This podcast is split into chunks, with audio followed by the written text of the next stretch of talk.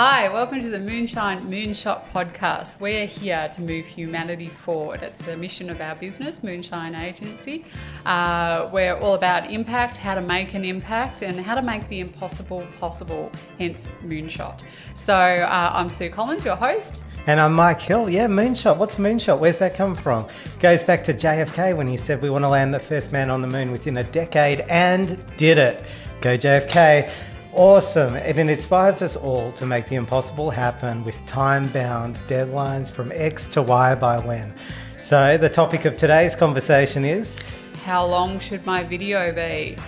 And the reason we've actually come to this topic is because it's a really common point of confusion for anyone who is about to launch into any kind of video project of any type in any platform how long should my video be? You know, there's different durations. Instagram wants them under a minute, Facebook wants them under two minutes. YouTube's saying between 11 to 18 minutes is the sweet spot. So, how long should your video be?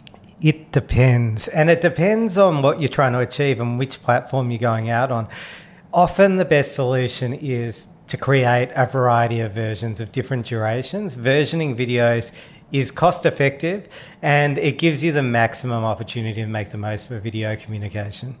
Yes, and I think even before that, I, I would actually say before you pick your platform and your duration, you want to make sure you've got good content because I always am a really firm believer in that if you've got a really good story, it doesn't matter if it's two minutes or 12 minutes, people are going to stick around and watch it. And then you can do exactly what you're saying. You can carve it all up for the different platforms and just have something really engaging people are going to want to see. Yeah, absolutely. And what, what makes great content great content? I think it's really about resonating with your audience. So it's always key to get back to your audience, their worldview. What do they look like? How do they think?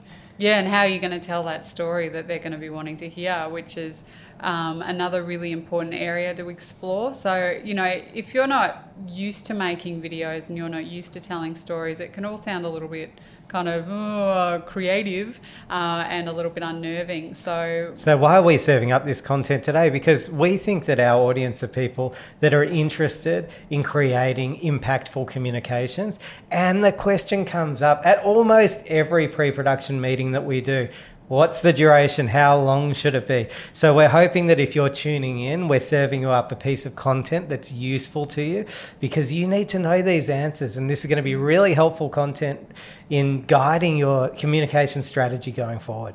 Yeah, and I think you can do a little bit of research on each platform. So if you know your audience is going to be on Facebook, for an example, um, Facebook tends to like videos under two minutes because that's what people, if they're scrolling through their feed, often people are watching without sound, so they'll read the, the subtitles and they've obviously figured out around two minutes is around the time people will tune in and watch for. So anything under two minutes is going to be really great and perform really well. Yeah, Facebook is, uh, you know, a really quick impression platform. They even uh, count a video view for anyone who's watched for over three seconds. That is 10 times less than YouTube, which counts a video view at over 30 seconds. So it's very much a short form content platform as far as video goes. So when using video for Facebook can be used really nicely in tandem with YouTube because you can create a shorter version for Facebook of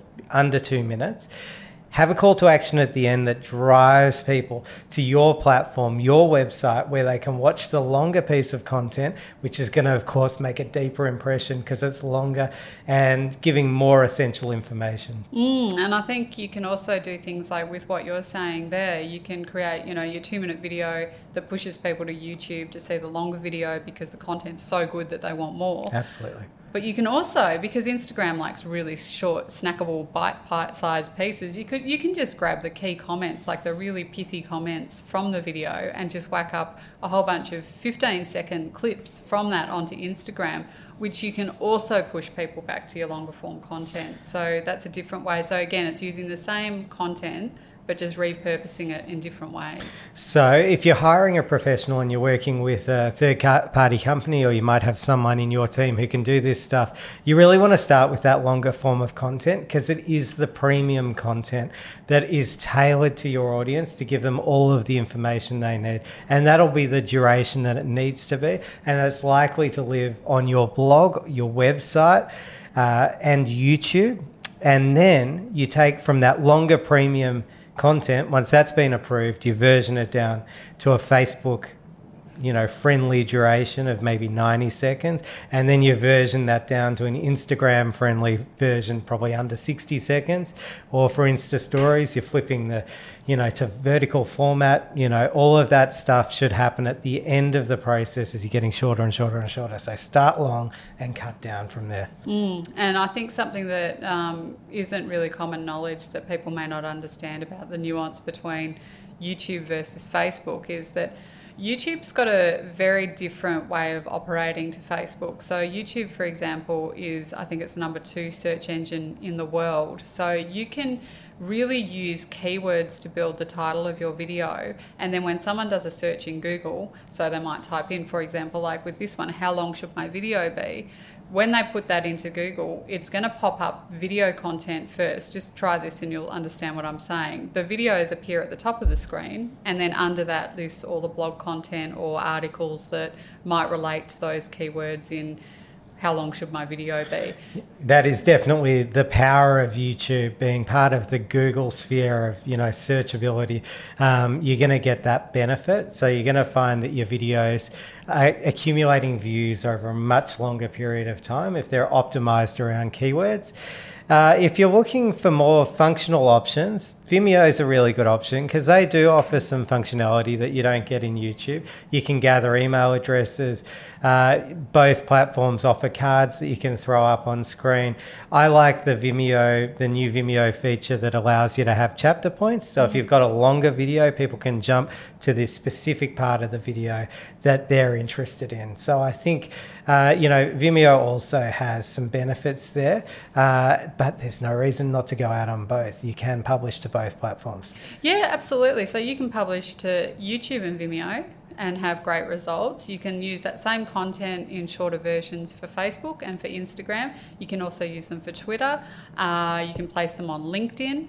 So they're sort of the major platforms, the, the places people are generally at. But I mean, of course, there's other platforms like Snapchat and yep. um, Insta Stories, which we've not talked about. Pinterest, so Twitter.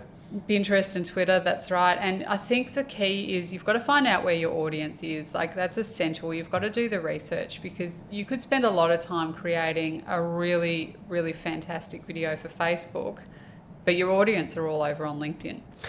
Well, and then yep. you're not going to find them. So you've got to know where your audience is actually hanging out online before you actually start making the content. Absolutely. And veering off here slightly, because I know we're talking about durations, but you know, take the time and that small bit of investment, around a dollar a minute, if you're using rev.com, for example, to get closed captions for your videos. And potentially, if you're communicating to audiences that speak languages other than English, take up the subtitling option as well, which is pretty affordable.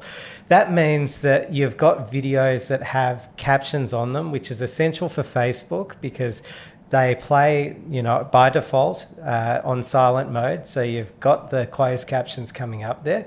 Uh, it really helps with the searchability on YouTube, and of course, if you've got foreign language subtitles, it just opens up um, your audience to all other territories wherever you're publishing those subtitles to, and giving you know all of the accessibility needs. Um, for people who may not be able to hear your content as well so that they can read it. So they're all benefits for taking that small extra step to make closed captions. And for platforms like Facebook, you will upload your video directly to Facebook. So you're not going to link to it because it doesn't work as well. Do you want to touch on this? Yeah, so the way Facebook works is a little bit different. So YouTube, obviously, yes, you can link it, you can embed in your websites, you can share that link. It, it's you don't really search on YouTube the same way. Whereas with Facebook, you can add um, hashtags and things to bring up your content within the Facebook um, world. It doesn't extend outside of that though. So Facebook really wants you to produce what they call native content, which means it's not a link to a third party, it's within their platform. They want people to stay in their platform. And so if you um, upload directly to YouTube and you put your subtitle files directly into YouTube, YouTube's going to favour that content over you creating content on and putting it on YouTube or Vimeo and then putting a link in a post. So anywhere you can actually put it natively up onto Facebook, you're going to get a better result. Yep, and when you do that upload, you also get the option of putting in those closed caption files as well. And definitely do that because it's going to make your videos perform so much better on Facebook. So I think if we had to summarize the key recommendations here, it would be uh, work out what your premium content is for whatever duration it needs to be to meet your audience needs uh, and tap into their worldview and deliver great content to them. That content is probably going to live on YouTube and possibly other platforms like Vimeo. It's going to get published to your website or your blog. Ultimately, um, for most of us, we are looking to drive traffic away from the social platforms and eventually want them to visit our websites or our blogs. So, if that's the case, then the best strategy is to create shorter form versions of the same premium content, but they're almost like teasers. And at the end of those teasers, you're promoting the premium piece of content and the website where you can access that content. Yeah, yeah, that's right. So to summarize, you want to know your audience, you want to know where they are, what platforms they're actually utilizing so that you can make some decisions about the type of content. Oh, just lost an earring. you can make some uh, decisions about, yeah, the type of content that you're going to make and the durations. Um, knowing, you know, what platforms your audience on also has some other benefits around the way you're going to upload and release your content. Um, so we've got, yeah, know your audience, know where they're at, know the platform, do the research on the platform, what durations are working, and just craft really good content. I think yeah. at the end of the day, that's really what it comes down to. Cross promote. There's not one ideal duration, and the best way to cover yourself is to create great content and version it so that you can make the most of all of these fantastic communications opportunities across all the social networks where your audience are and then driving them back to your key platforms with your killer content because that's what's going to make you stand out. Yeah. So if you've got more questions about this and you want to know some more information, please just leave some comments and we'll reply to them. Or you can reach out and contact us through all our own Moonshine Agency platforms, and you can get all those links in the show notes. And um, we'd love it if you found this useful. We would be so appreciative if you could leave us a review or subscribe to the channel because it really helps us to um, create more useful content and know what you're actually interested in. Thanks so much for joining us on the Moonshine Moonshot podcast. Look forward to seeing you next time. See you then.